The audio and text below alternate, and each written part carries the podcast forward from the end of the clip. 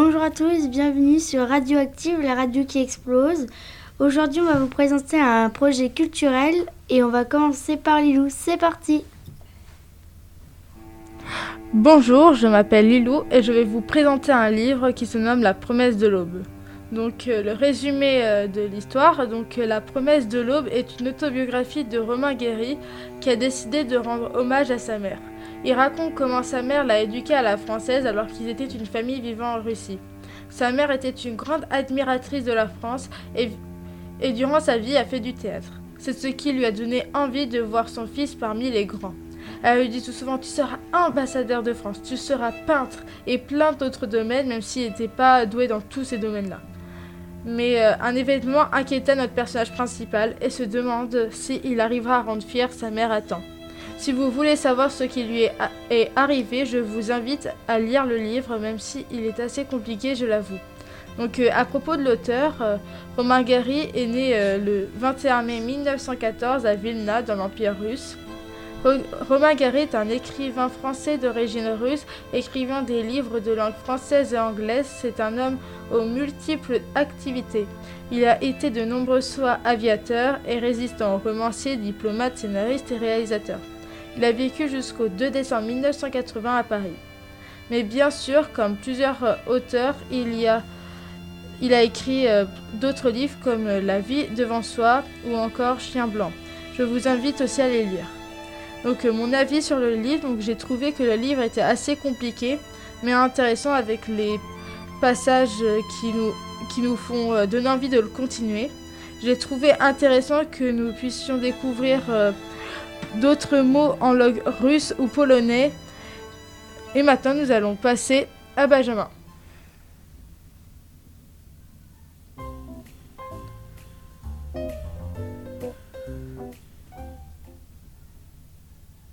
Bonjour tout le monde, c'est Benjamin et aujourd'hui je vais vous présenter la BD Donjon Parade. Ce livre raconte l'histoire d'un donjon autour d'une forêt. Un titulaire d'un brevet de gestion vient dans ce donjon pour demander une formation continue au gardien du donjon. Quand il est arrivé pour le lui demander, le gardien du donjon lui a demandé de le masser tout en lui expliquant comment faire un donjon. Les monstres du donjon se massacrent entre eux, ce qui cause des problèmes comme les nains détestent les gobelins, alors que les gobelins mangent des teckels de Tardalos pour honorer leur mort, et encore plein d'autres exemples loufoques. En même temps que le gardien le lui expliquait, Herbert, une espèce d'oiseau, s'est jeté une tomate sur lui pour faire le mort pour éviter de continuer à travailler dans le donjon. Dans la cafétéria, il y avait tout le monde. En effet, il n'y avait plus personne dans le donjon qui voulait venir, à cause du nouveau donjon qui, avait été créé juste à côté par le titulaire dont j'ai parlé au début. Herbert avait disparu depuis trois jours, donc Marvin n'était pas content et partit le dire au gardien. Le gardien lui a dit d'aller chercher Herbert, mais il n'est pas revenu. Le gardien est parti voir avec ses gardes pour voir s'il était dans le donjon d'à côté. Quand il est arrivé, Herbert est venu les voir, puis il est parti leur montrer un spectacle. J'ai aimé ce livre car il est drôle et très facile à lire. Donc je vais m'arrêter là pour ceux qui veulent le lire. À partir de là où je me suis arrêté, faudra continuer à partir de la page 15 sur 32. Il est disponible au CDI au rayon bande dessinée. C'est au tour de Yanis maintenant. Bonjour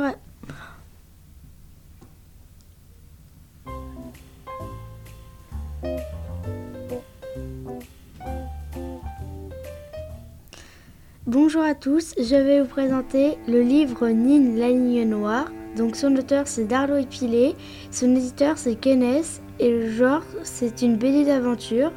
Les personnages principaux sont Nine, la petite fille qui adore les métros. Elle est courageuse et aventureuse. C'est Tonton qui travaille dans les métros qui s'occupe de elle. Ils sont marrants et gentils. Ses amis, ils sont avec elle au début on les connaît pas vraiment. Le tigre, il accompagne Nine au début, à la fin du livre. Il est drôle, courageux et aventureux. Le cadre de l'action de ce livre, cette histoire est imaginaire. Elle se passe dans les métros parisiens et elle se passe à notre époque. Je vais vous faire un résumé de ce livre. Le livre parle d'une jeune fille qui adore les métros. Elle va faire des rencontres très spéciales. Elle va découvrir la ligne noire, une ligne interdite et elle se fera poursuivre par des monstres. La suite dans le tome 2 de Nîmes, les grandes lointaines. J'ai aimé ce livre, il était incroyable et chouette. Je vous le conseille, il se trouve au CDI. Maintenant, nous allons, passons, nous allons passer à Yanis, Lise et Arthur. Merci de m'avoir écouté.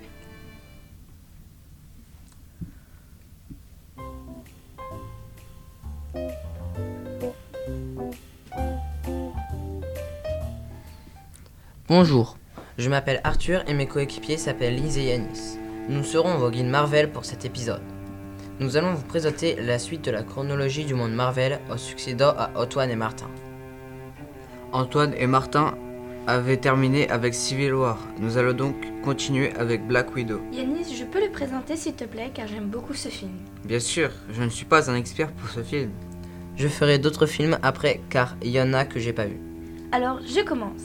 Lorsqu'un complot dangereux en lien avec son passé ressurgisse, Natasha Romanoff, alias Black Widow, doit y faire face. Tandis qu'elle se fait poursuivre par une, force qui ne s'arrête jamais, Natasha se confronte au fantôme de son passé. Elle découvre les conséquences de son passé en tant qu'espionne avant qu'elle ne fasse partie des Avengers. Après son apparition dans Civil War, T'Challa rentre au Wakanda. Le Wakanda est une nation très avancée car une météori- météoro- météorite de vibranium a atterri dans leur pays. Cela les rend très riches, mais surtout, mais toutes les tribus se battent pour ce métal.